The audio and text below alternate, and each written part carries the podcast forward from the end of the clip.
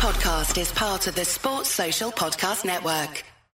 On Florida's Space Coast, we think you can have the best of both worlds.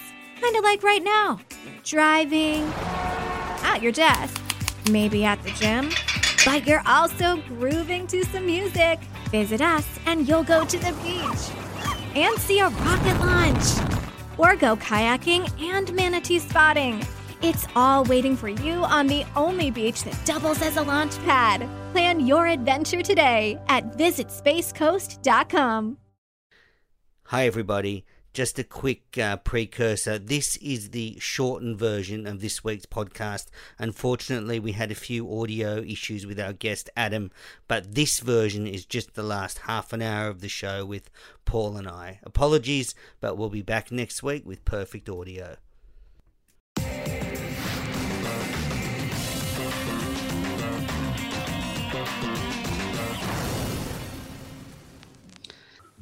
Hello, Cricket Unfiltered listeners, and welcome back. Uh, we're recording this live on YouTube. I'm, of course, Menners. I'm joined by my co host, who's rudely sipping tea, already 30 seconds in. Paul, the summer game, Dennett, how are you? Hey, Menners, it's it's coffee, not tea. It's not rude. And the summer game handle, as you know, was retired about three years ago. But hello, hello everyone. We've got to fix that mic up. Anyway, after the last show, we had a, a couple of very upset messages from VJ, who's a, a loyal listener. And he wrote about the last show. It's disappointing that they talked about all the cricket news during the week, but completely ignored the Asia Cup going on now looks like whatever cricket that does not involve any Western countries will not be covered by Western podcasts, pundits, journalists, etc. Anyway, it's their big miss to ignore the biggest rivalry in world cricket, India versus Pakistan. And then you had another crack today saying you will regret more about bothering about the Asian Cup tournament going on now, as it has been terrific. So, VJ, I thank you for the messages. I think we all appreciate feedback, positive or negative. I'm never going to criticize anyone for writing in. I know Paul loves hearing from the listeners, don't you, Paul? Of course, of course. Yeah, and I actually want to explain, you know, what we cover and why we cover it. And I, and Paul will hopefully back me up on this, but we try and cover stuff that we can kind of add to the discussion and add some value to your time. And if we are not watching anything and it's not being covered and we, we can't see anything apart from scorecards, I don't think I'm going to add too much to that discussion. I say, oh, that was a good match. And but you know, anyone else can say that. So I feel like it's not valuing the listener's time if we just talk about cricket we haven't really taken in at all. So it's not that we're ignoring the Asia Cup. We know it's a fantastic tournament. It's not a slice on the tournament, but it, it's not being covered in Australia. You'd have to go on and find it somewhere streaming. And yeah, so that's why we're not talking about it. It's not that we are dismissing it. Uh, it's just I want to add to the discussion and not just waste people's time. I don't think also that you can draw a line through us and then connect us to all podcasts and all Western media. I think we're just one podcast. Um, and if it was a test match between India and Pakistan, I'd be watching it very, very closely and, and have great interest in it. But one day cricket for me, uh, I'm struggling to watch these Australian games. Um, bring on, bring on the World Cup and maybe the uh, the Champions Trophy, and I'd be interested in it. Obviously, India, Pakistan, a huge audience, but as as Menners said, I don't know. It's on. I don't think it's on um, Foxtel here in no, Australia. It's getting zero publicity in the same way that um, the National Rugby League is getting zero publicity in India, I imagine. Um, and um, I'd be more than happy to, to, to watch the Test series, and hopefully they can find a way to have a Test series again that, between those two countries. Paul, let's continue with the cricket headlines. There's lots of great comments here, which we'll get to after the cricket headlines. But uh, you made a comment that you were disappointed that the commentators for the Australia v New Zealand ODI weren't um, in Cairns for the matches. Yeah, um, I, am not crazy, am I? They're, they're not there. Um, no, and, and and I would say Ian Smith's in New Zealand. Like they would have a studio in Sydney and a studio in New Zealand because that's what they were doing over summer. Yeah, you're probably right. And I I don't understand why that's the case now that the travel restrictions aren't so aren't so tight. I mean, in COVID, you had to do whatever you had to do. Now, I just think it's a minor thing, but it does make it harder for them to be spontaneous. Latham at one point hit a six, and Smith, rather than jumping into it with his normal brilliant way, kind of had to be a bit cautious because he didn't want to say something too early, only to find that you know he might have got caught on the boundary. And then that's kind of what happened with um, when Maxwell got out. Julie, Brendan Julian in commentary basically off the bat thought, "Oh, that's going to be six, and called it as such. And then the last minute got plucked out of the air. So I just think it's fine, but I, I don't know why they don't go up there. Well, I think it's purely a budgetary thing. I think the the purse they're trying to save as much money as they can in covering cricket, and I also think that COVID allowed them to do more of this stuff, and therefore people have got used to it, and they're sort of able to get away with it because. You know, you and I notice the little things, but I guess you know the average cricket fan. It probably doesn't sound too different. Um, so they can save a lot of money by doing it. It's certainly a lot better than it used to be. Do you remember during the 99 World Cup when bloody Ray Martin, who was hosting it in the studio in Sydney, and for some silly reason, every now and again when they'd come back from an ad, instead of going to the commentators in England, Ray Martin and I think it was Taylor and Healy in Sydney were, were instructed to talk for a minute. And you could hear when they mixed the voice in that it just wasn't anywhere near live, and it was just so frustrating. And then when they finally went back, it was this the full audio came in. It was just uh, it was a it was a great relief. So they're a lot better than they used to be. But I do they really save that much money given that they're already sending all the I suppose maybe the cameras camera operators are sourced locally. Maybe I don't know. Um, but uh, Anyway, um, not the biggest issue in the world. no, but no, it's good to get it out. I mean, there there was a lot of co- commentary around this, like um, you know, with say, you know, football codes, whether you cover it at the ground, because there, there's still there is that slight dif- difference. And Martin Lawrence says. Smith and the other people were sitting together. Now, is that definite? Because they sometimes they're very tricky. They can make it seem like they are, um, but they're not. But if you could see them with no panel between them, and maybe maybe Smithy has come over. Maybe he has. Um, Alrighty, so let's move on to the next cricket headline. Um, this is from uh, England. Alex Hales has just been added to the England World T20 squad. Um, Jonny Bairstow, of course, broke his leg playing golf and was ruled out. And while Eoin Morgan was captain of the white ball team in England, it didn't seem like Alex Hales would get a recall, but he's been recalled. And, and Paul, it seems like finally we're getting some sense. I mean, he is a destructive T20 batsman. He should be at the top of the order for England. Yeah, it was. I mean, it's hard to really comment without knowing what went on um, because the published stuff of what he did didn't seem that bad. But maybe if they'd sort of laid a line, drawn a line in the sand and said, don't ever cross this, and then he crossed it, it's a bit like the Kevin Pietersen situation where from afar you think, come on, you got to find a way to get him in there. But if you've been involved in it and sort of uh, made the decision to give that last chance and then it's thrown back at you, I could see how it might be how it might be difficult. But yeah, I think um, it's the right thing for him to get another chance. Mm. It seemed to come down to a trust issue with Hales and leading into that 2019 World Cup. Mm. well, fortune has uh, gone his way with uh, an untimely industry injury to Jonny Bairstow. So I guess that means Bairstow won't be playing the last test against South Africa, which is a bit Definitely of a loss not. for England in a deciding rubber.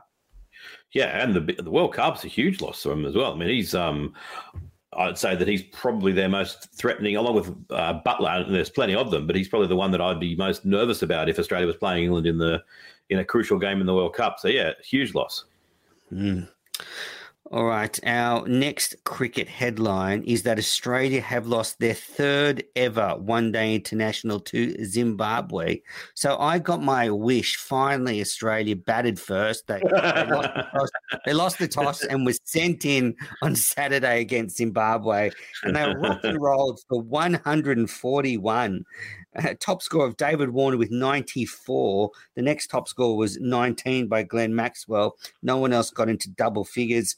The destroyer for Zimbabwe was the young leg spinner Ryan Burl, who took five for 10. Yes, that's not a mistake. Five for 10.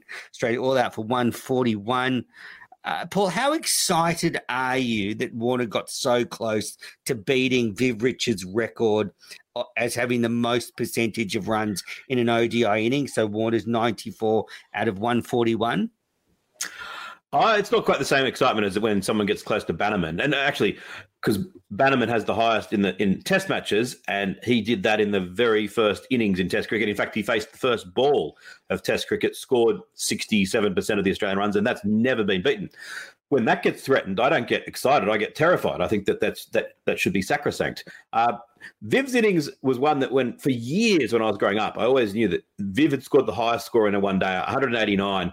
It was years for till anyone beat that, and it was an incredible match where I think um, West Indies were eight for or nine for not many, and then Viv had a massive partnership with Michael Holding, of which Holding contributed about twenty. So. Um, yeah, uh, I don't know if that answers your question, but I've, I've talked about it anyway. yeah, well, I mean, that that innings of Viv Richards was, you know, it's kind of mystical when I was growing up. I mean, just before my time, like I think I'd too young to to take it in. But then I, I found a video, a BBC video, and saw all the highlights, and just an astonishing innings from Viv Richards then. Um, yeah, it, it, it's it's one of those innings that was so far ahead of its time. It, it's just hard to believe. Uh, but yeah, Warner almost beat it, beat that record. Yeah, it's you say occasionally when you look back at the past, you see an innings that looks like it's from the modern day, um, and that's kind of like that one from Viv. So uh, Australia were all out for 141. Finch another failure. Five. Steve Smith one.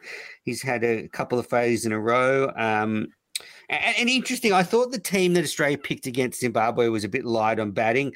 Uh, it doesn't help when Finch is there, but in the next game against um, New Zealand, they dropped Agar and brought in Marnus Labuschagne. And I kind of like that. I think Marnus should be in our one day side.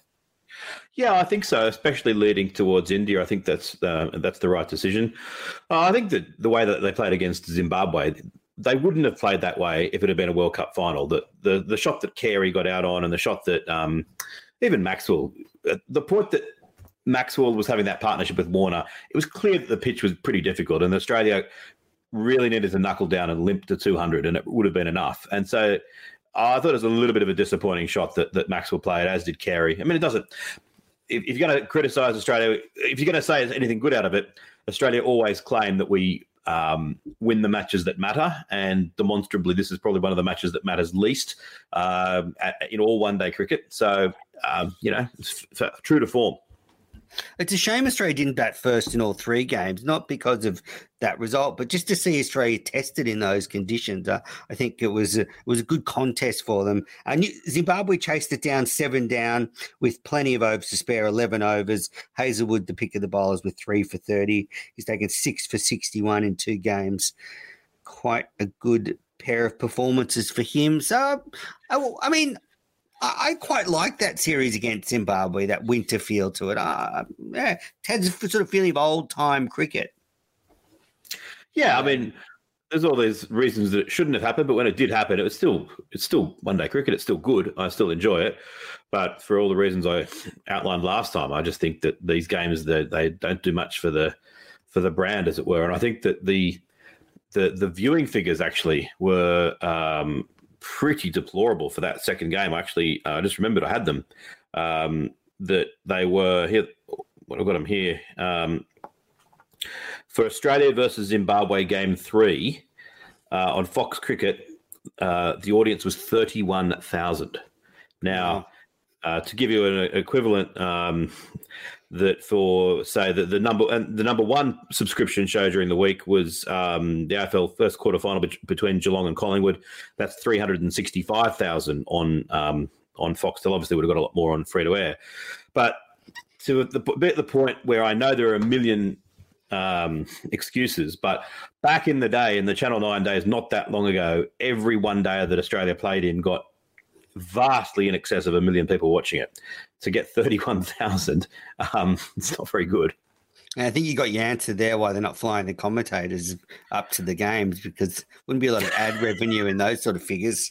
It's true. It's, it's a very, very true. I'm surprised I had commentary at all. but it's not like me and you doing it. Um, all righty, the next cricket headline. Uh, well, you know, late at night, I like to sort of surf around YouTube and watch some county cricket. Well, I found uh, Gloucestershire playing at Taunton, which is Somerset's home ground, and Australian Open just, market. Yes. Can I just say to, to, to was it uh, was it Ruben uh, Loganathan who sent the messages in about the uh, Asia Cup? Yes, yes. Well, yeah. he, um, Ruben I think that you can probably got a point now that if we've, if we've ignored the Asian Cup, but Menners is going to talk about buddy county cricket, what the hell's going on, dude? well, anyway, Marcus Harris made a lovely century, 159 Aussie opener. I, I think he's actually putting together a good set of experiences playing county cricket. I think he's starting to improve his game. And uh, yeah, I just think keep an eye on Marcus Harris. I know he hasn't set the world on fire at international level yet, but I don't think his best days are behind him. Um, and uh, there was some more controversy overnight in England. Nick Maddison's bat has been taken away by the ECB for testing because there's claims that it didn't pass through the back gauge, which would mean his team Durham would lose basically all the points for the game they're playing in because Maddison has an illegal bat. Uh, the controversy seems to be around the fact that the bat previously went is they're claiming it previously went through a back gauge and passed it. So why isn't it um, passing now? But i mean can you imagine like that is so cricket like a bat would be like a millimeter too thick and therefore one team loses every point from the game? Maybe Maybe he's using the novelty bat that they tried to give Mark Taylor in 1997.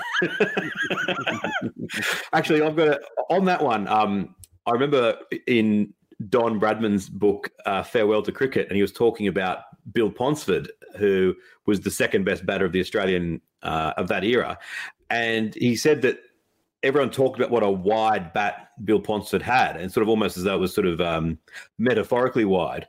But he said one day for a bit of a lark, um, and I'm, I'm getting the quotes horrendously wrong. It's a long time since I read it, but for a bit of a lark, they actually got an official um, bat with tester and put it through. And then Bradman just added, it failed to pass.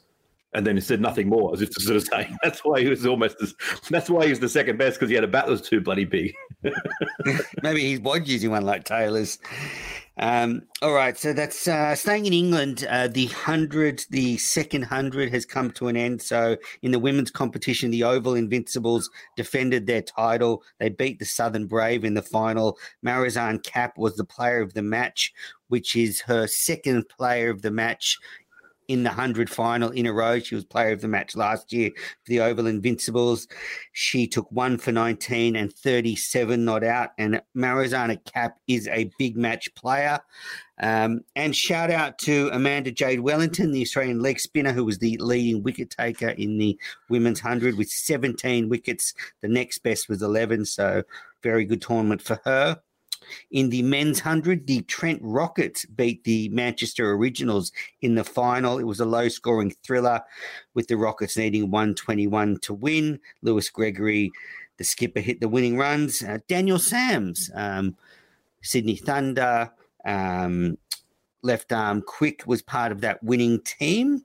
Um, yeah, did you take any of the hunt in any of the hundred, Paul?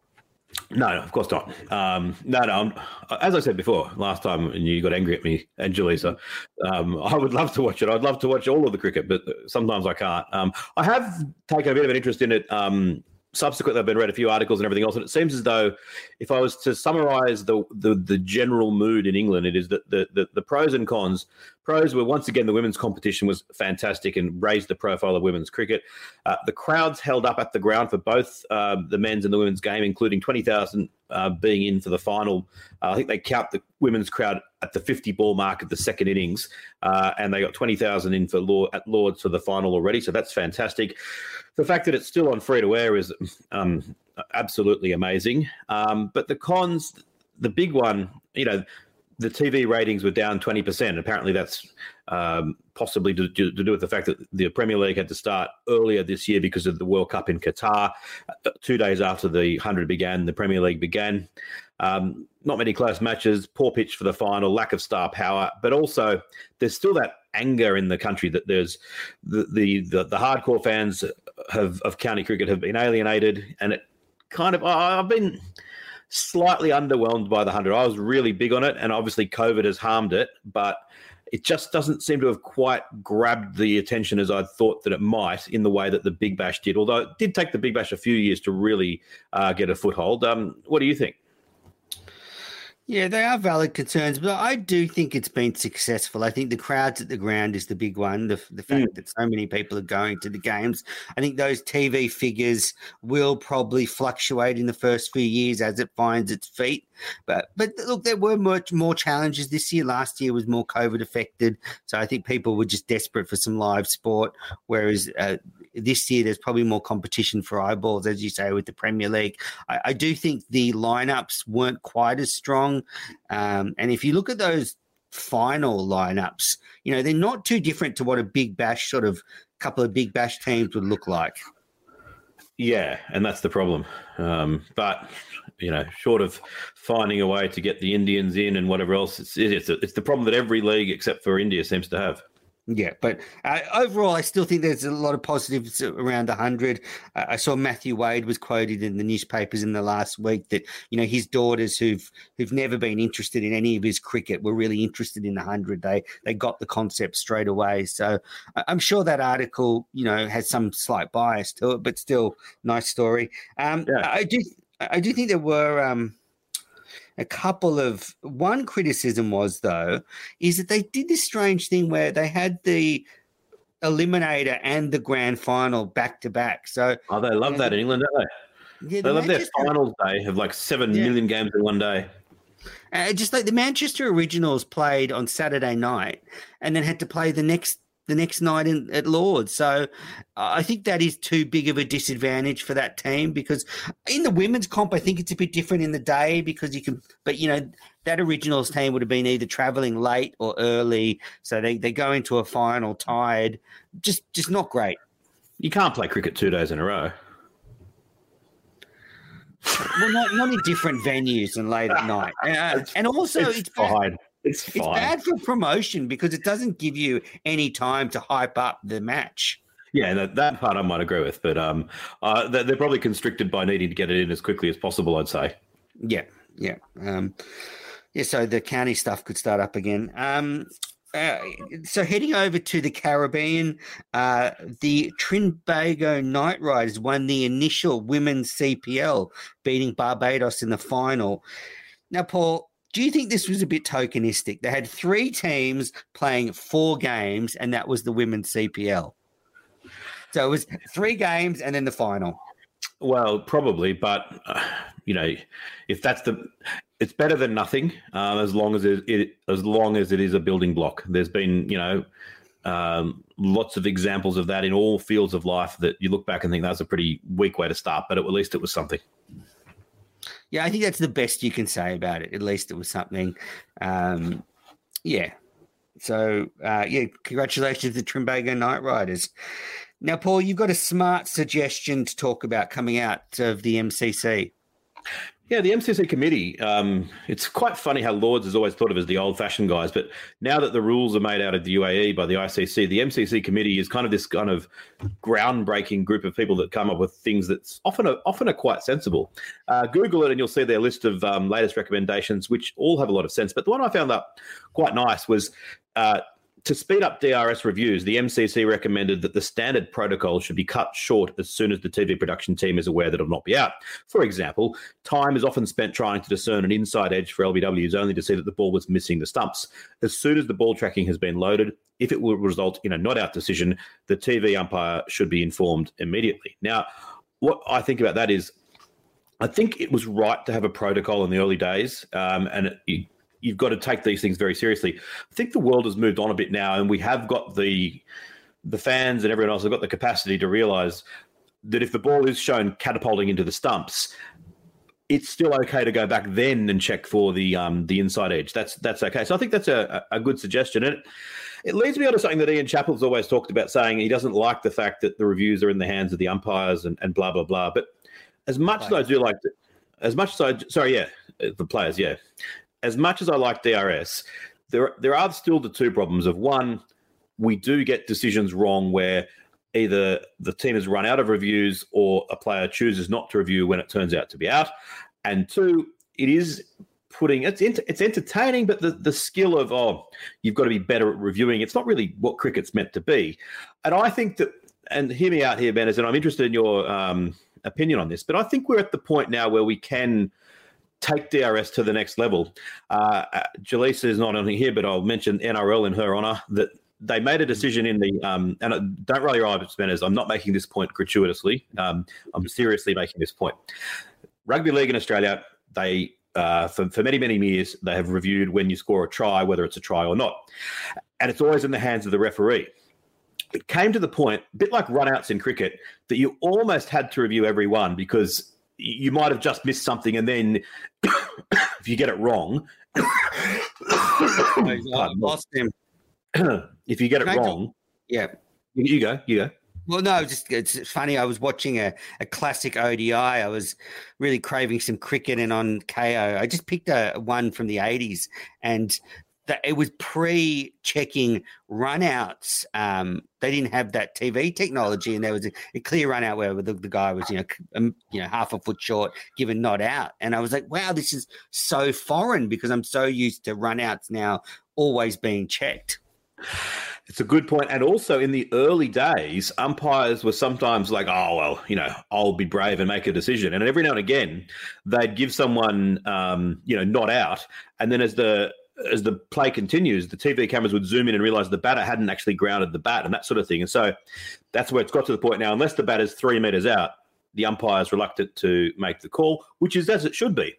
But in rugby league, it got to the point where virtually every try was being referred. And so they said, all right, from now on, if you're not sure, but you think it's a try, just award it as a try. And we'll go on with it. They'll line up the kick at goal, but the bunker will check it in the background. And then if they see that there's a problem, they'll say, hold on, hold on, we need to have a look at this. I think we're ready for that at the at the international cricket level now, where what you don't want is if the umpires have to refer make all the decisions, they'll end up having to refer everything because even one of those caught behinds where you go, that's not out. We've all seen it where o- over later they come up with the stick. Oh, actually, there was a small stick on that. You would have to refer everything, but instead, appeal for caught behind. Umpire thinks, I don't think that's out. Not out. The life moves on, and nine times out of ten, we'll never need to look at it again. But in the background, the third umpire, bang, gets ultra edge up straight away, sees the spike, and calls the umpire within ten seconds. Hold on, hold your horses. Now we'll, we'll go through the protocol and check it. Same if the batter's give, given out. Plum LBW, off they walk straight away. The third umpire checks it without us having to muck around, fast as uh, as fast as it can be done. And oh yeah, that's hitting all three stumps. There's no need to worry about it. But if there's oh hold on, that looks like it's missing, then we, we call it back. And I think that way we would not slow the game down, but we would get the pretty much the right decision all the time. Yeah, I, I don't love that idea because uh, w- when you're watching at the ground and even when you're watching on TV, when you get those late calls, especially at the ground, when you get those late no ball calls out of nowhere, I don't know. I, I like the way it's working at the moment. I just think they need to finesse the way the umpire reads those screens. They need to be better educated. They need more screens. And as you say, you know, if the ball tracking is available, do that first so you can, okay, rule that out straight away, one way or the other. Yes, but you've still got that problem where um, the batter doesn't know whether to make the, the review decision or not because they don't want to Mm. squander reviews. And uh, I think that what I've just said is actually going to happen. I think it's inevitable. Okay, well, I mean, if no balls went that way, there's no reason they can't. Well, the thing is, with the no balls, they've kind of improved them as well. But I, I completely agree with you. It was a nightmare when they didn't check them, and then you're celebrating a wicket, and then um, then they check it. Now, because they you know that they're checking it, um, and they get the check done within about three or four seconds, it's much much quicker, and you know that after three or four seconds, if nothing's happened, it's all fine. I think there could be a little bit of um, of that in here as well. Fundamentally, there's no way of getting it right without using technology for all contentious decisions because otherwise it's just a guess. And so I think it's going to get to that point, but by doing it this way, you don't slow it down for the the, the decisions that are 99% obvious. Yeah, I want um, robot, robot umpires in our time, Paul. I'd like you know when you Oh, and I time. are on the couch, um, robot umpires. All right, so that was the cricket headlines brought to you by Piccolo Podcast. We're almost done. We're going to hit the comments because there's a lot of people watching live, so we'll answer all the questions and comments there. And then we've got can't let it go. First comment is from Pranto. When will we listen from you regarding the Aussie T20 World Cup squad he's eagerly awaiting? Well, Pranto, um, have to go back to last episode because, Paul, if I'm not mistaken, we wrapped it up then, didn't we? Yeah, and high level summary. We're pretty happy with it. Didn't want Finch, and I wanted I wanted um, uh, Green in there instead. Yeah, and Paul was blowing up about Tim David being picked. Not happy at all. Now let's I have no sense of humor on Tim David. I love Tim David. It's the best selection ever. uh, Martin Lawrence, if last night's game was on free to air television, we would be talking about it for weeks. Instead, I doubt many people knew it was on. And Martin, you, you spot on there. It was a wonderful day for me yesterday. You know, worked hard like Paul, work, working away, producing podcasts, and then I then I get home to watch the evening session of the the one day, and it was a riveting session it was a real throwback to my youth. Uh, but as you say, most people who you know on who don't have cable TV wouldn't have had that um, opportunity. Absolutely, yeah, hundred percent right. Joe Smith, Finch has got to go. No farewell T20 World Cup.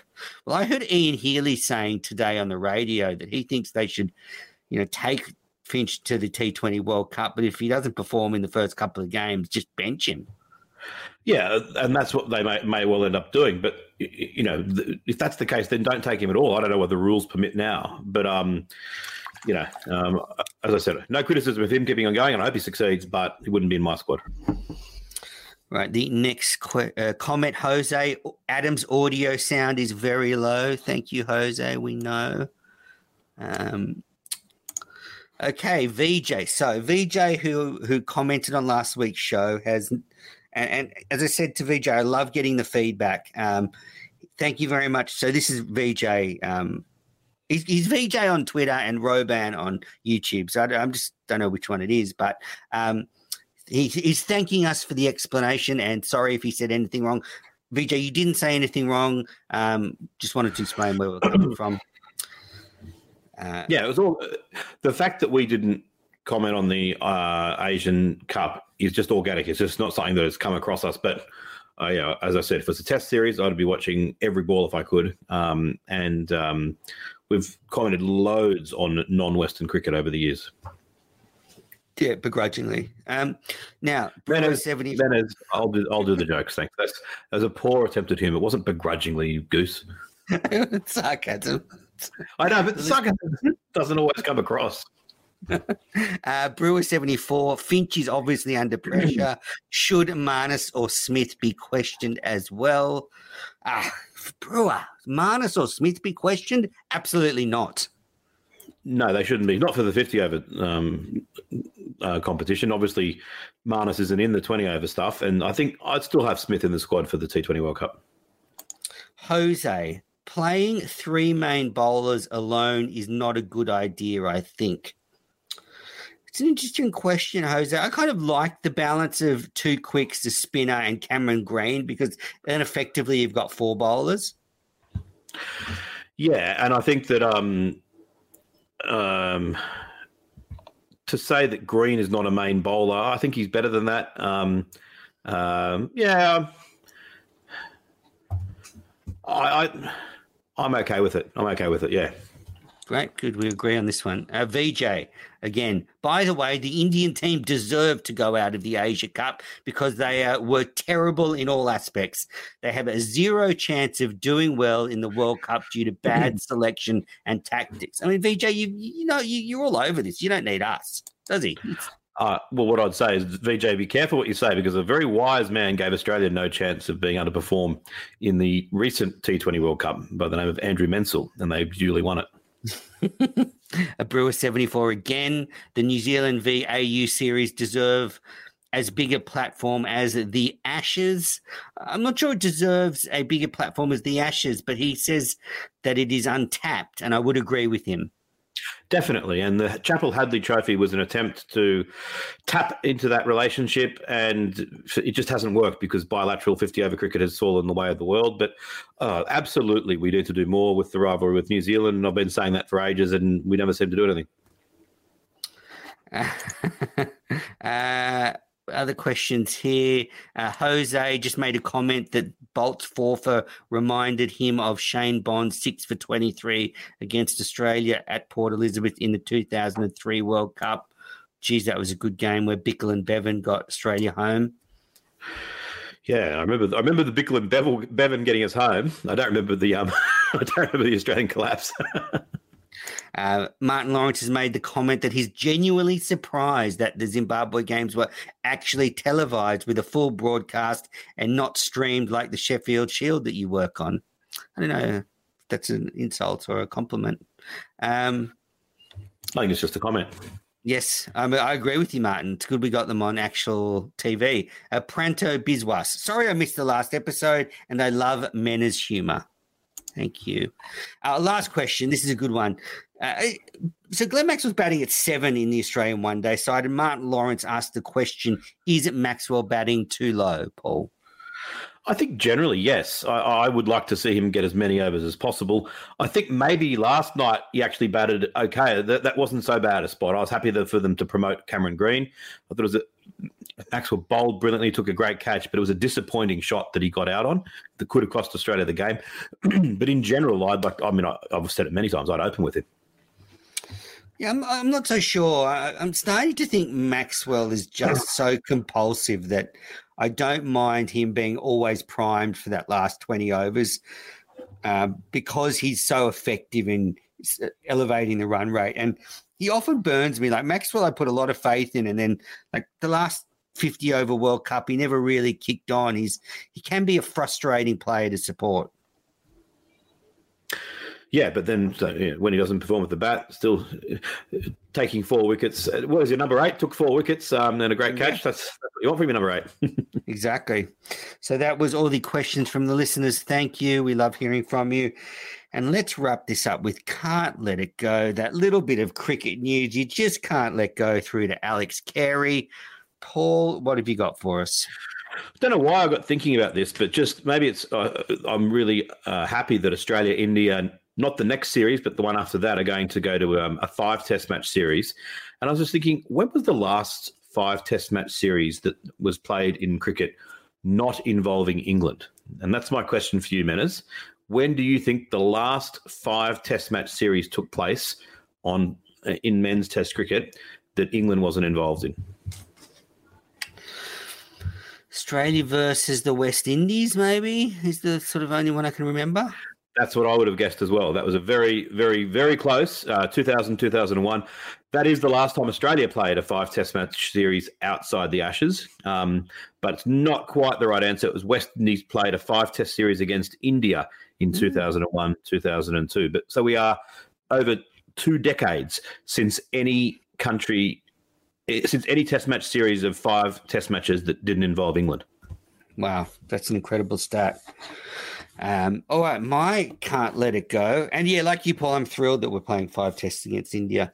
Now, my can't let it go is uh, the a new competition was recently completed in Brisbane. It's called the KFC T20 Max. We're not sponsored by KFC, but uh, that's what it, the comp is called. And it it was a, a, competition in Brisbane played in August and September with the 12 premier cricket clubs. And what was um, different about it is obviously it was played in winter, but those clubs for this competition could sign three in- interstate recruits. So if there were players from around the country who wanted to play some cricket in winter, they could go to Brisbane and play in this comp that was played over a month. And it was uh, streamed on Kayo. So I watched quite a bit of it because it was on at a family friendly time. And I, I just think a, a great initiative to have that sort of inventive competition. Um, you know, it's obviously very um, local, and you know, it's not going to be for everyone. But you know, I, I, thought it was it was great for the cricketers. It, it, was actually entertaining to watch. The coverage was good, and uh, yeah, just clever. So um, yeah, didn't watch the Asia Cup, but did watch the. Uh,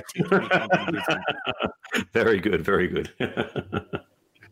uh, but actually, some good lineups. I mean yeah, really some interesting stuff. Alrighty, um, so that was uh, cricket unfiltered for this week exciting, Paul. Next week on Monday, I'm heading into the Cricket Central at New South Wales Cricket to um, scope out the new premises and interview a few uh, New South Wales cricketers. Hopefully, when Cricket Australia gets their act together, they'll move everything there from Jolimont. Time that Sydney took over from Melbourne. Absolutely. I mean, I don't even think Victoria needs a cricketers association. Just sort of it all could come under the NS New South Wales cricket umbrella moving forward.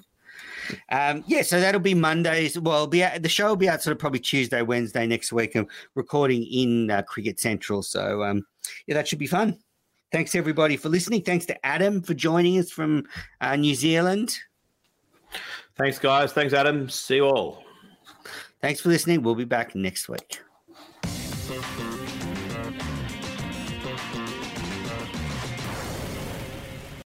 On Florida's Space Coast, we think you can have the best of both worlds. Kind of like right now driving, at your desk, maybe at the gym, but you're also grooving to some music. Visit us and you'll go to the beach and see a rocket launch, or go kayaking and manatee spotting. It's all waiting for you on the only beach that doubles as a launch pad. Plan your adventure today at visitspacecoast.com. Sports Social Podcast Network.